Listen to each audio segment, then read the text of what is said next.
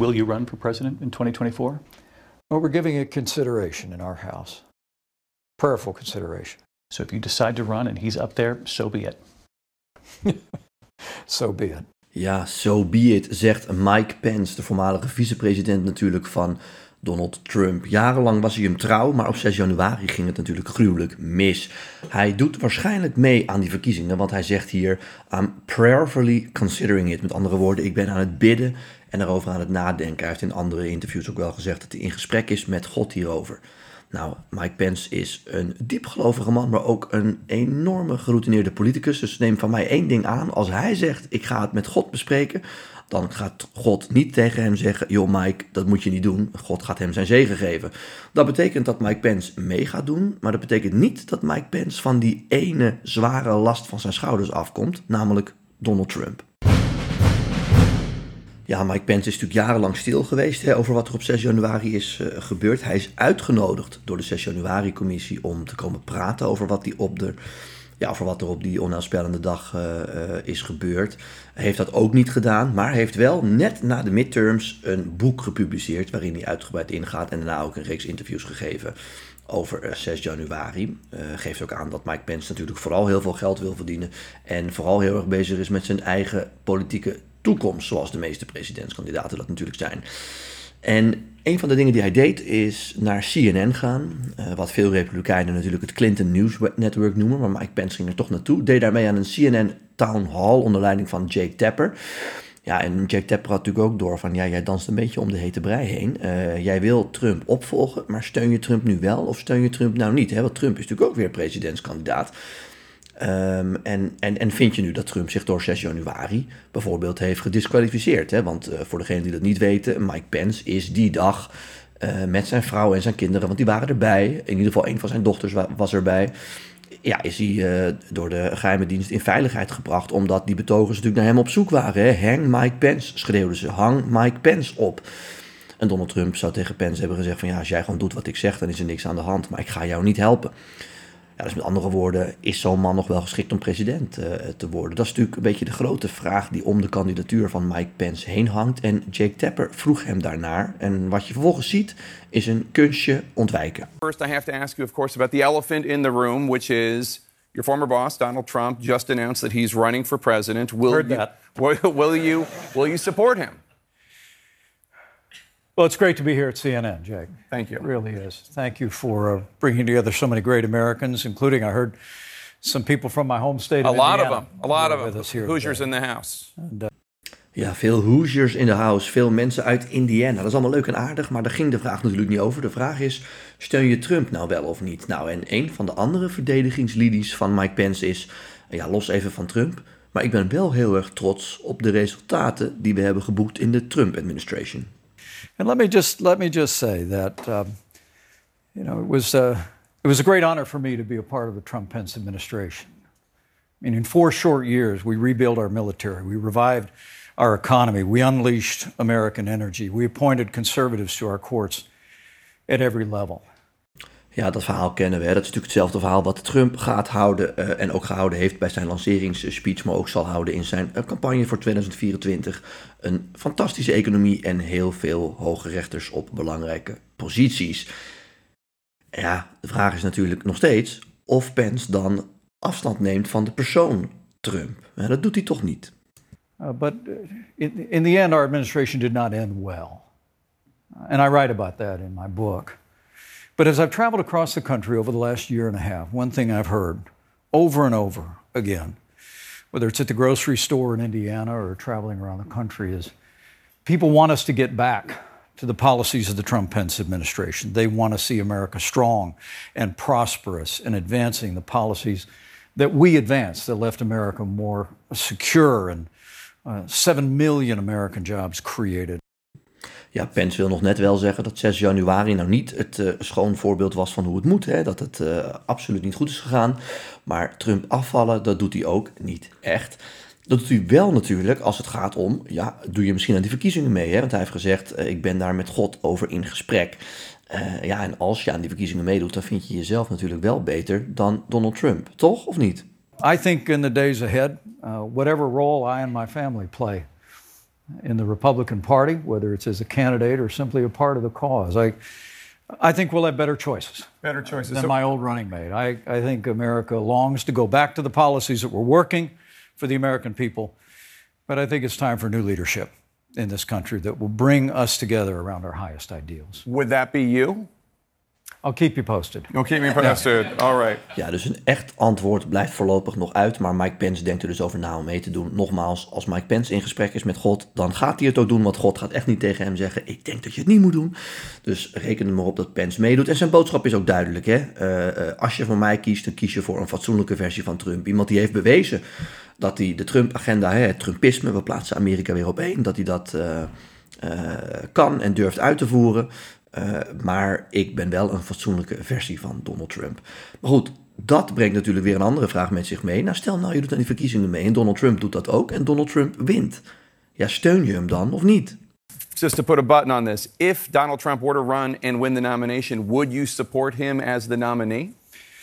Well, let me say uh, there, there may be somebody else in that contest I'd prefer more, Jack. Anyone in mind?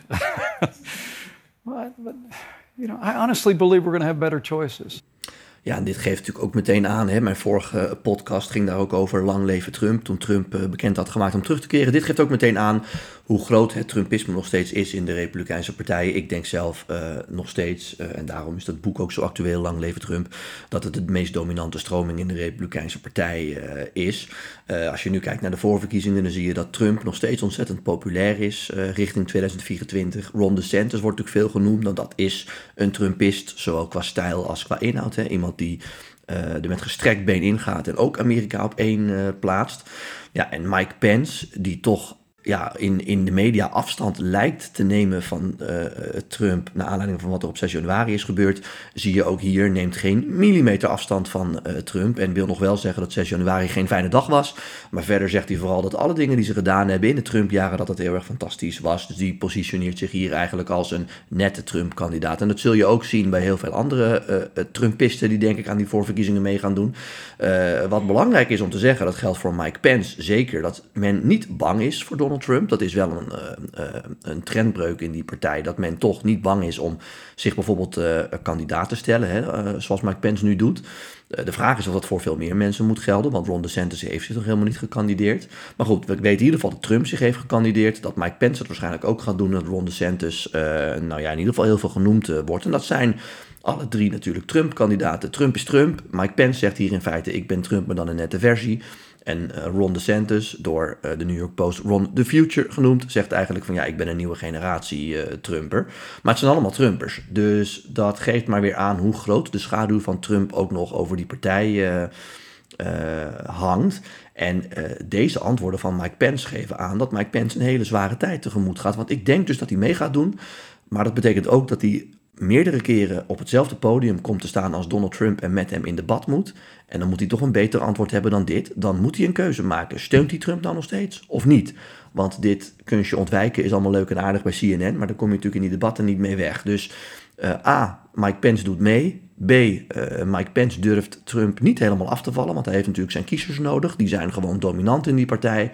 En C, ja, hij moet toch wel echt een beter antwoord verzinnen, anders wordt het een hele zware, moeilijke campagne voor Mike Pence. Goed, tot zover. Eh, jullie merken het, mijn stem valt nog steeds af en toe weg. Vorige week had ik helemaal geen stem, dus eh, er, is, eh, er zit winst in, maar af en toe raak ik hem even kwijt. Maar ik ga wel naar de vragen die ik van jullie heb gehad, onder andere via Instagram, LinkedIn en Twitter. Blijf die ook vooral sturen, want ik zeg het iedere week. Dan kan ik die weer beantwoorden. Ehm, zo heeft Sil een vraag eh, gesteld. Waarom gaat Trump niet terug op Twitter, ook al heeft hij zijn account terug? Truth Social is toch dood? Ja, goede vraag. eh Sil, even om op dat laatste terug te komen. Truth Social, dat nieuwe platform van Donald Trump, is toch dood? Ja, dat loopt inderdaad niet helemaal lekker. Maar jij kan heel makkelijk vanuit je luie stoel zeggen... oh, dat platform is toch dood? Maar Donald Trump heeft daar heel veel geld in gestoken. Althans, hij heeft heel veel geld opgehaald en dat is erin gestoken. Uh, en tegelijkertijd is het natuurlijk ook bedoeld als één grote lange neus richting de linkse sociale media. Nou kan hij Twitter niet links meer noemen, want uh, uh, Elon Musk die heeft Twitter inmiddels overgenomen en steunt onder andere Ron DeSantis en steunt ook Trump voor een deel. Heeft Trump inderdaad ook zijn account teruggegeven, dus De vraag is of Twitter natuurlijk nog links is. Dat valt te betwijfelen. Maar ja, als je bedenkt dat er heel veel tijd, energie en geld in Truth Social is gestoken, dat het ook een soort lange neus is naar al die uh, linkse Silicon Valley media, sociale media bedrijven, als in van kijk eens even, wij zetten hier een ander platform neer, zoals Fox News ooit is opgericht om nieuws vanuit een wat conservatievere bril te brengen, is Truth Social opgericht om de sociale media van, vanuit, ja, vanuit een wat conservatiever oogpunt te be belichten. Ja, dan kan Trump dat natuurlijk niet in één keer zomaar um, uh, uh, de keel afsnijden, omdat Elon Musk toevallig hem zijn Twitter-account teruggeeft. Dus ik denk dat dat de reden is dat Trump nog niet uh, teruggekeerd is op Twitter. Maar ik denk eerlijk gezegd dat Trump ehm, uiteindelijk wel op Twitter terug zal keren, omdat hij daar gewoon een enorm grote megafoon op heeft, die inderdaad honderden keren groter is dan die op Truth Social heeft. En je merkt ook wel een kentering in de wat meer uh, traditionele media. Hè. Dus kijk ook naar de nieuwszenders en andere media. Die gaan toch iets rustiger met Trump om dan dat ze in 2015 deden. Proberen niet iedere scheet die hij laat groot uit te belichten. Dus waar Trump in 2015 van die gouden roltrap kwam en ontzettend veel aandacht kreeg. Zie je nu dat zijn campagne toch een beetje doodvalt nog. En dat kan voor Trump natuurlijk een reden zijn om uiteindelijk zijn account weer te heractiveren. Ik verwacht eerlijk gezegd wel dat hij dat doet, maar de ja, ik verwacht dat dat ergens volgend jaar zal zijn. Goed, dan is er ook nog een vraag gesteld door Xander. Die zegt: Welke wetten en beslissingen hebben de recente jaren bijgedragen aan een beter Amerika? Ja, een goede vraag, Xander, want we focussen ons natuurlijk heel erg veel, hè, ook weer als het gaat om 6 januari, op de ellende die zich daar afspeelt.